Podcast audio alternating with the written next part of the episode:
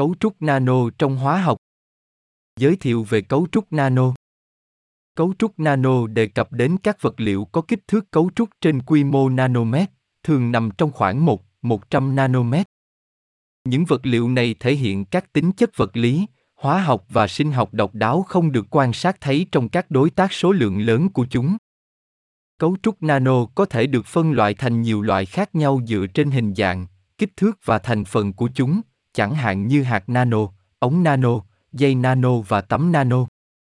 Khái niệm cấu trúc nano lần đầu tiên được giới thiệu vào những năm 1950 bởi nhà vật lý Richard Feynman trong bài giảng nổi tiếng của ông. Có rất nhiều chỗ ở phía dưới, trong đó ông hình dung khả năng thao tác và kiểm soát các nguyên tử và phân tử riêng lẻ. Tuy nhiên, phải đến những năm 1980, lĩnh vực công nghệ nano mới bắt đầu xuất hiện với sự phát triển của các kỹ thuật mới để tổng hợp và mô tả cấu trúc nano. Cấu trúc nano đã trở thành một lĩnh vực phát triển nhanh chóng với các ứng dụng trong một loạt các lĩnh vực, điện tử, y học, năng lượng và khắc phục môi trường. Cấu trúc nano cũng có tiềm năng cách mạng hóa cách sản xuất và sử dụng vật liệu. Bằng cách kiểm soát kích thước, hình dạng và thành phần của vật liệu ở cấp độ nano, chúng ta có thể tạo ra các vật liệu có tính chất và chức năng tùy chỉnh. Tổng hợp cấu trúc nano Việc tổng hợp cấu trúc nano có thể đạt được bằng cách sử dụng các phương pháp khác nhau, bao gồm các phương pháp tiếp cận từ trên xuống và từ dưới lên. Các phương pháp tiếp cận từ trên xuống liên quan đến việc phá vỡ các cấu trúc lớn hơn thành các cấu trúc nhỏ hơn. Trong khi các phương pháp tiếp cận từ dưới lên liên quan đến việc lắp ráp các cấu trúc nhỏ hơn thành các cấu trúc lớn hơn. Việc lựa chọn phương pháp phụ thuộc vào các tính chất mong muốn của cấu trúc nano cuối cùng, cũng như các nguồn lực và thiết bị có sẵn. Lắng động hơi hóa học, (CVG) là một phương pháp tiếp cận từ trên xuống phổ biến được sử dụng để tổng hợp các cấu trúc nano, đặc biệt là màng mỏng. Trong CVG, một khí tiền chất được đưa vào buồng lò phản ứng, nơi nó phản ứng với chất nền để tạo thành một màng mỏng. Thành phần và tính chất của màng có thể được kiểm soát bằng cách điều chỉnh thành phần khí và điều kiện lắng động. Tổng hợp Songel là một cách tiếp cận từ dưới lên liên quan đến việc thủy phân và ngưng tụ các ancoxit kim loại hoặc các tiền chất khác trong môi trường lỏng để tạo thành gel. Gel có thể được sấy khô và nung để tạo thành vật liệu có cấu trúc nano. Tổng hợp Songel có thể được sử dụng để sản xuất các vật liệu, bao gồm gốm sứ, thủy tinh và vật liệu tổng hợp. Tổng hợp thủy nhiệt là một cách tiếp cận từ dưới lên khác liên quan đến việc sử dụng các dung dịch nước áp suất cao, nhiệt độ cao để thúc đẩy sự phát triển của các cấu trúc nano tinh thể. Tổng hợp thủy nhiệt đặc biệt hữu ích để tạo ra các cấu trúc nano phức tạp, phân cấp với các tính chất độc đáo, chẳng hạn như các hạt nano, thanh nano và dây nano. Tự lắp ráp là một cách tiếp cận từ dưới lên liên quan đến việc tổ chức tự phát các phân tử hoặc hạt thành các cấu trúc có trật tự. Tự lắp ráp có thể được điều khiển bởi nhiều lực khác nhau, gồm lực van der Waals, lực tĩnh điện và liên kết hydro. Tự lắp ráp là một công cụ mạnh mẽ để tổng hợp các cấu trúc nano với kích thước, hình dạng và chức năng được kiểm soát.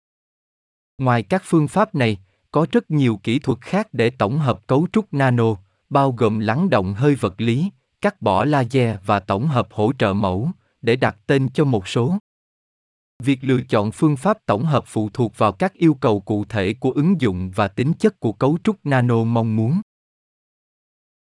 Đặc tính của cấu trúc nano Đặc tính của cấu trúc nano là điều cần thiết để hiểu tính chất và hành vi của chúng.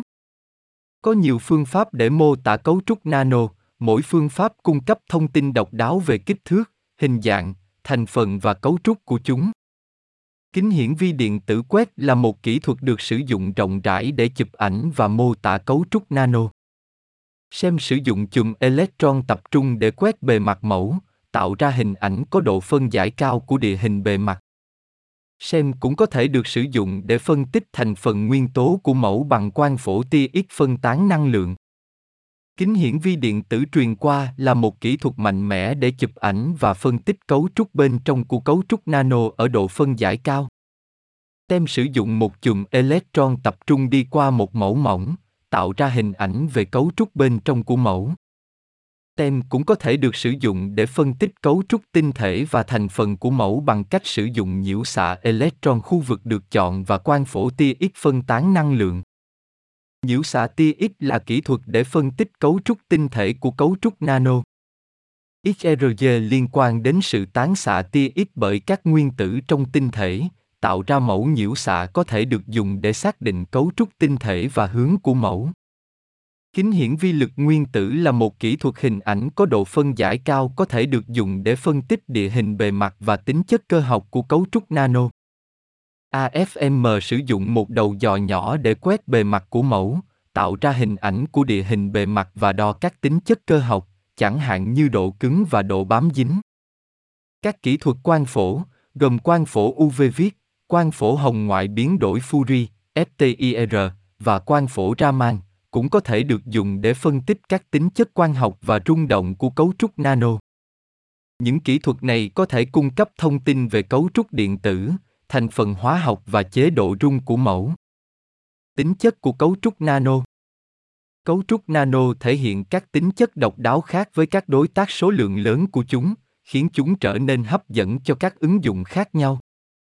Các tính chất của cấu trúc nano được xác định bởi kích thước, hình dạng, thành phần và cấu trúc của chúng có thể được kiểm soát bằng phương pháp tổng hợp.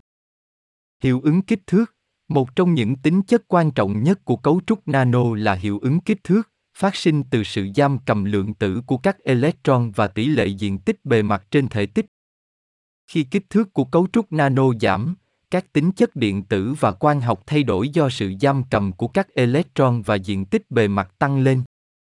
Diện tích bề mặt và khả năng phản ứng, một tính chất quan trọng khác của cấu trúc nano là tỷ lệ diện tích bề mặt trên thể tích lớn, khiến chúng có tính phản ứng cao. Diện tích bề mặt lớn cho phép tương tác nhiều hơn với môi trường, làm cho chúng trở nên lý tưởng cho các ứng dụng xúc tác và cảm biến. Tính chất quang học, cấu trúc nano cũng thể hiện các tính chất quang học độc đáo, bao gồm sự hấp thụ, phản xạ và phát xạ ánh sáng. Phổ hấp thụ và phát xạ của cấu trúc nano có thể được điều chỉnh bằng cách kiểm soát kích thước, hình dạng và thành phần của chúng. Ví dụ, các hạt nano vàng thể hiện các tính chất quang học độc đáo, chẳng hạn như cộng hưởng plasmon bề mặt, có thể được sử dụng cho các ứng dụng cảm biến và hình ảnh. Tính chất từ tính, cấu trúc nano cũng có thể thể hiện các tính chất từ tính độc đáo, chẳng hạn như dị hướng từ tính cao và siêu thuận từ. Những tính chất này có thể được sử dụng cho các ứng dụng khác nhau, bao gồm lưu trữ từ tính và hình ảnh y sinh. Tính chất điện tử, các tính chất điện tử của cấu trúc nano bị ảnh hưởng bởi kích thước, hình dạng và thành phần của chúng. Hiệu ứng giam giữ lượng tử dẫn đến những thay đổi trong cấu trúc và tính chất điện tử, chẳng hạn như ban gap và độ dẫn điện. Điều này làm cho chúng hấp dẫn cho các ứng dụng điện tử và quan điện tử. Sự kết hợp của các đặc tính này làm cho chúng linh hoạt và hấp dẫn cho các ứng dụng khác nhau, chẳng hạn như lưu trữ năng lượng, phân phối thuốc và khắc phục môi trường.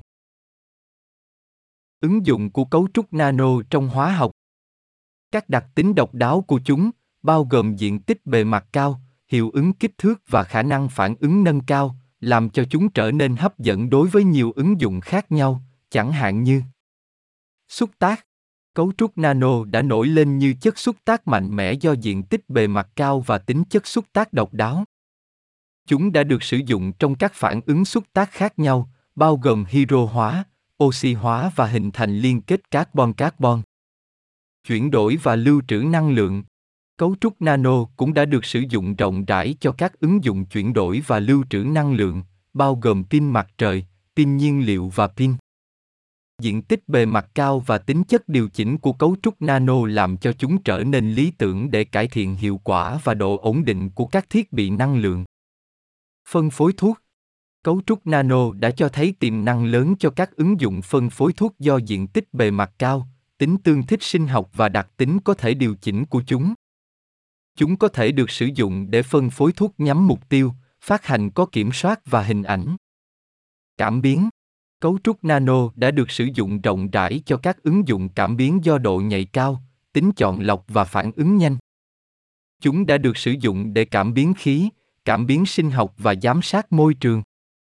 Xử lý môi trường Cấu trúc nano cũng đã được sử dụng để khắc phục môi trường, chẳng hạn như loại bỏ các chất ô nhiễm khỏi nước và không khí. Chúng có thể được sử dụng làm chất hấp phụ, chất xúc tác quang và cảm biến để phát hiện các chất ô nhiễm. Cân nhắc an toàn trong việc xử lý cấu trúc nano. Trong khi các cấu trúc nano đã cho thấy tiềm năng lớn cho các ứng dụng khác nhau, các đặc tính độc đáo của chúng cũng làm dấy lên lo ngại về sự an toàn và các mối nguy hiểm tiềm ẩn của chúng. Do đó, điều quan trọng là phải xem xét các khía cạnh an toàn khi xử lý các cấu trúc nano, bao gồm độc tính và ảnh hưởng sức khỏe, kích thước nhỏ của cấu trúc nano và tỷ lệ diện tích bề mặt trên thể tích lớn của chúng khiến chúng có tính phản ứng cao, có khả năng dẫn đến độc tính và ảnh hưởng đến sức khỏe. Một số loại hạt nano có thể xâm nhập vào mạng tế bào, dẫn đến tổn thương tế bào và ảnh hưởng sức khỏe tiềm ẩn. Tác động môi trường Việc sử dụng rộng rãi các cấu trúc nano cũng làm dấy lên lo ngại về tác động môi trường của chúng. Cấu trúc nano có thể tích tụ trong đất và nước, có khả năng ảnh hưởng đến hệ sinh thái và đa dạng sinh học. Quy định và hướng dẫn một số cơ quan quản lý đã phát triển các hướng dẫn và quy định cho việc sử dụng và xử lý các cấu trúc nano, bao gồm cơ quan quản lý an toàn và sức khỏe nghề nghiệp và cơ quan bảo vệ môi trường. Điều quan trọng là phải xem xét các mối nguy hiểm tiềm ẩn và các khía cạnh an toàn khi xử lý các cấu trúc nano.